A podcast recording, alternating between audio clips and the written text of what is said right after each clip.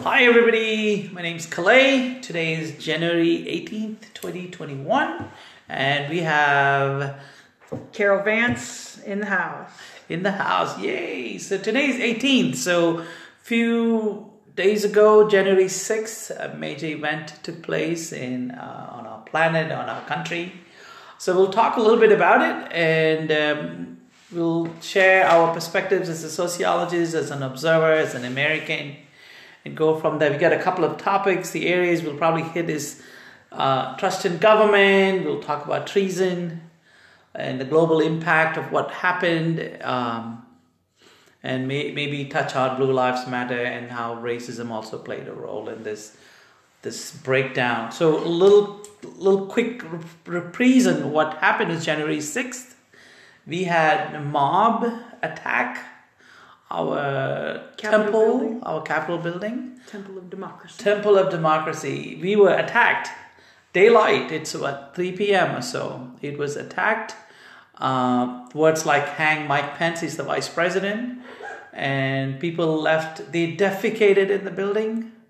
Uh, they stole things. Um, so a, a lot of strange, unfortunate events took place. So it's an attack. It's uh, uh, the president at some level was involved in it. Uh, so it's it's confusing time. So let's pick up on trust in government, Carol. You talked about trust in government. what happened there? What happened to our trust in our government? Right. So the big if- issue for me when it comes to these events is I, I'm having a hard time wrapping my head around how big of an issue this is. Because the thing that comes to my mind is we're taught in childhood that our government has it all under control, that we can trust our government, and that they'll protect us from outside forces. And this is why we put so much faith in them, and this is why we give them so much financial funding for their missions and stuff. And and And the legal system, uh, Right. Trust in the legal system. The law works. Right. So even if you don't always agree with the law, you you have the belief that they have a job and they do that job. Right. And somehow this these these events violated all of that for me. And I feel like I feel like how can you trust the government to protect us when they couldn't protect their own Capitol building? Mm-hmm. Something that's so meaningful and powerful and something that that basically you know symbolizes our democracy and and our country as a united front and they just stood there while it got breached and and demeaned and derided and Whom do you mean when you say stood there and watched it happen? um, yeah so i think everybody um, the people on the inside didn't seem to want to defend the position the the people voting at the first sign of trouble they just took off. And i have a problem with that. It, they, they didn't even try to defend our own capitol building. And the police outside um, maybe this probably leads us into one of the other topics but did they not stop it as hard as they needed to because they didn't see a mob of white people as a violent threat um, because if that's true then they overlooked possibilities and didn't really do their job Yeah, for me, the, the, the legal piece is what got me confused. After 60 cases, I'm like, okay, even, even Trump appointed judges said, man, there's no case, you know, Biden won. right When that was not taken as face value, and then people who believed it, and then therefore wanted to be heard. It, it was a kick in the belly, uh, a knee in the groin effect, like you curled up and unable to still wrap, like you said, like wrap your head around what had happened. Well, yeah, because I mean, think about it. For for pretty much my whole life, I've been for democracy, but questioning whether or not we actually have a democracy. But I gave them the benefit of the doubt because I don't know they they had our faith, they had our trust, and and I wanted to give them a chance. The government, the people in power, the the two parties, the I just wanted to believe that when it came down to it, that they would do what was right for the country. and yet somehow we ended up with a president who incited mob violence, and nobody is calling it um, treason, which is a whole nother topic. And right, and we should. This you know- sounds is appropriate, right? This is treason, and, and, and we looked up the meaning, right? Right. When you intend to, whether you succeed or not, when you intend to overthrow the United States government, that's treason. right, This is exactly what these people wanted done: overthrow the government to have their way. That's treason. And when when when politicians, elected officials, do not call it treason, I that's like in that kick in the belly and the groin. Yeah. It's like I don't know how to think about it. I mean, we were concerned about doing this podcast, even if if that's safe anymore, doesn't feel safe anymore. Because who is treasonous? Like anybody who thinks that way, and now they've abided, abetted, and supported, and and stand by watching and cheering that on. It's just it's I'm sick and oh sick in many places. Well, and you have to consider wordplay because the group of people who committed violence against our Capitol building could be termed domestic terrorists. And if they were Muslims or Arabic or Afghani, um, they would have been called terrorists. So we still still haven't called this group terrorists because you know this for me in many ways have we was not? we did when 9-11 happened right Right. You know when, when even when there were people who were questioning this from will decided this is not the time to criticize this is the time to unite because the we knew the forces from the outside when the forces were from inside how do you unite now Right. I know uh, uh, elected officials are now worried about their safety in lawmaking. That's it. We've been infested. It's it's just troubling. So it's it's it's somebody calls the what kettle Somebody calling the kettle black. Yeah. Like- Pot calling the kettle black. maybe that's a wrong analogy. Like calling it for what it is. Uh, for me, as far as I'm concerned, it is treason. It is treason and when it is leaders terrorism. don't call it that, and don't. It's not. It is absolutely terrorism. Right. But by not calling it that, we're, in some people's eyes, we're giving them validation. We're giving them permission for what they did. If somebody commits a crime and you know they committed a crime and you do nothing, you're giving them, uh, I don't know, approval, permission to, to do it again Right, and, and so- a- permission to everybody else watching if had the same thought Right. we can do this too and get away with it And can they now? Think about that for a second. Like in in my mind, things like the Capitol building and the White House were were impenetrable. They were they were unimpeachable. They were they were places of like bastions of courage that that couldn't be beaten, and they were beaten by a. A bunch of white dudes busting windows. Like I, my mind is blown I by how little trust I now have in the government to be the government. Absolutely. So so you know i grew up in malaysia. I've got indian ethnicity whatever all that means. I'm connected to the rest of the world in some kind of ways. And the questions they are asking what's going on there? And i'm dumbfounded. I don't know what to tell you. And then I had, I used the word it is treason. I used the word yes we've been attacked from the inside. Probably somebody who wished this happened is having a good laugh, and and whatever they are calling it as is, I am agreeing with them because the rest of the world does look at the United States and how they know we are an experiment. They know we struggle while we have put Obama. We've also put Trump in. They know we have held on to race, uh, slavery longer than anybody else. So they know all of this, yet they look at us like, yet, mea culpa, we are able to look back, take a good hard look, and take one step forward, knowing we're dragging our feet. We keep going on. But here's somebody knocked our knees. And I do personally feel all the dictators out there like, aha, this if there is a time to do something really, really, really bad, this is the time to do it in their own countries.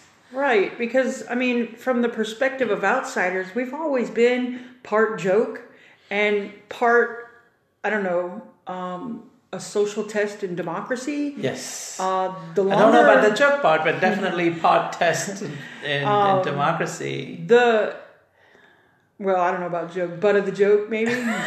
No, people are still dying to come here. yeah, no, You fair. We're still that. better than most places, but we're Oh. still often the butt of a joke.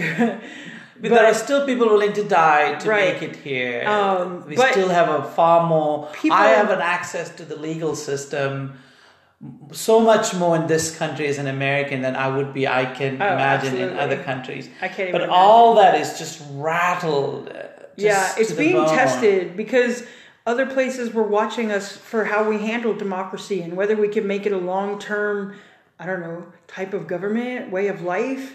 And while our democracy has never been perfect, like you said, it's safer than most. And people Right. still die to come here. Correct. Track But. We're kind of on the edge of screwing that up.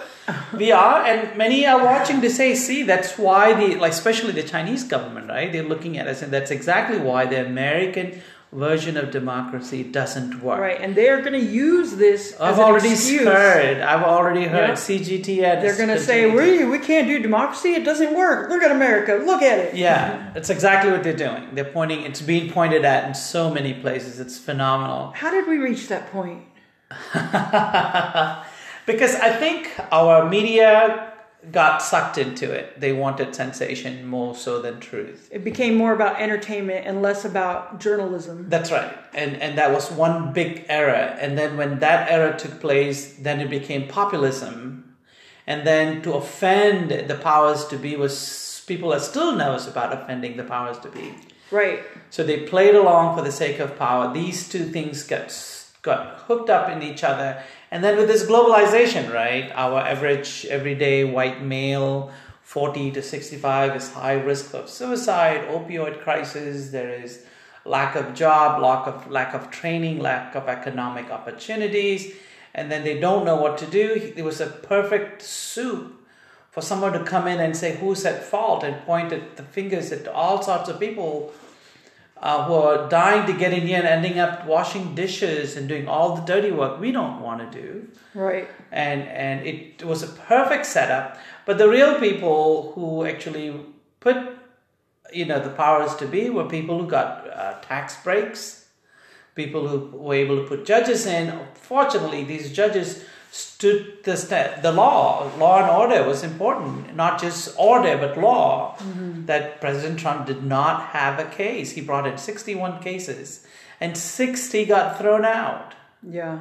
I don't understand as a society how you can look at how this election went, how many accusations of fraud there were, how many times the Supreme Court said there is no evidence of widespread fraud, and still support Trump's opinion and follow his inciting of violence. I don't understand how, as a society, we are capable of that. Yeah, and then we talked about a little bit about what's it's breaking from the inside. So Blue Lives Matter come into being, right?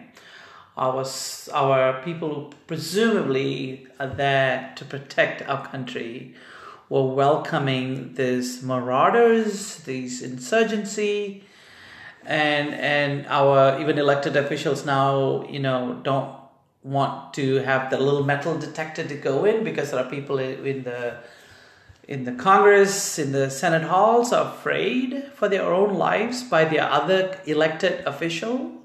It's this is insane. Blue Lives Matter. Like, wait a minute. In fact, one policeman got pulled out and beat up and killed, and there were other policemen who let this happen. It doesn't make any sense to me. It's like we're falling apart from the inside and no one knows how to stop it. And as a sociologist, I can see that it's a system of things falling apart all at once. And as a humanist, as as good a humanist as I am not, um, I, I I would argue that I'm having a hard time wrapping my head around how to deal with the with the population, with the human population from a humanist perspective. How do I deal with a group of people that did this, and how do I deal with the group of people that allowed this and supported this? Like as a humanist, how do I deal with that? I have no good answer for you. It's been always been my challenge. How do I speak to someone who don't speak my language? How to learn their language so I can make them understand my point of view. But right now I am dumbfounded. Um, I am absolutely dumbfounded.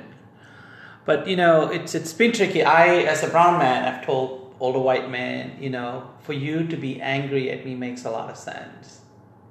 But I don't know what the solution is. Right? Like, in I am the image of someone has taken away the jobs for your children.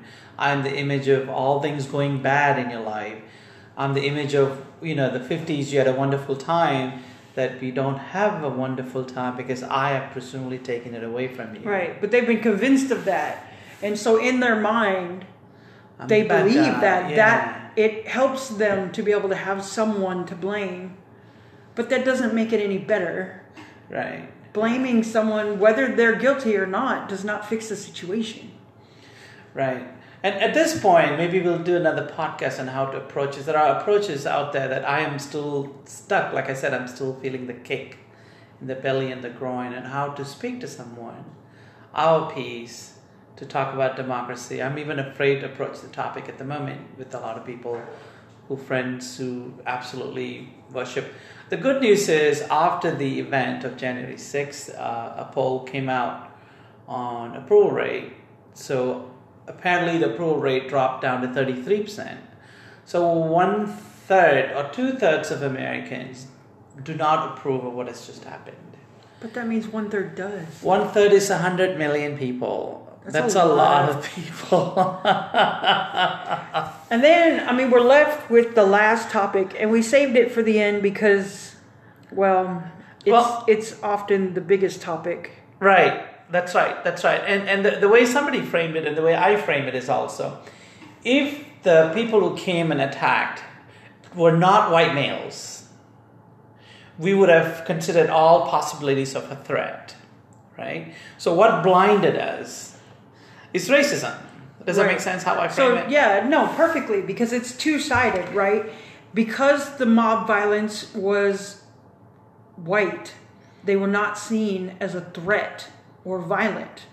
But if that same mob had been a, a riot of Black Lives Matter or just a group of black people, they would have immediately been seen as a threat even before they were a threat. Long so by the right, so by the time they actually started anything related to violence, the the police would have shut it down. Right. Right. So because they were white, the police didn't stop it before it got out of hand because they couldn't in their minds they couldn't picture this group of white people being violent because that's what they've been trained. That's right. That's right. So therefore, it's racism got the better hand. Yes. The door got opened because of racism. That we got smacked and defecated in that building Right. because of that. Our democracy was violated. So going back to the such a hard topic. I know. Going back to you know what does a humanist do? What, do you do? What do you do? What do you do? Um, Yuval Harari talks about the future. Where does it need to go? Where does the anger need to be directed? How should we address it? Um, he talks about we need an alternate form of looking at work. We need to think about global income, not universal, meaning uh, statewide income or uh, uh, uh, United States countrywide income, but a global income. That there is no uprising in the middle of nowhere that will affect us. That everybody needs a basic minimum pay that they can have decent living. Um, so therefore, there's nobody in a place where there's just incredible amounts of struggle. Now, do my through my own work, I do know global wealth has gone up. It's grown in China, in Africa, in the Middle East, and all these places, not so much in the United States, nor Europe. We've been stagnating, we've been staying behind, so to speak.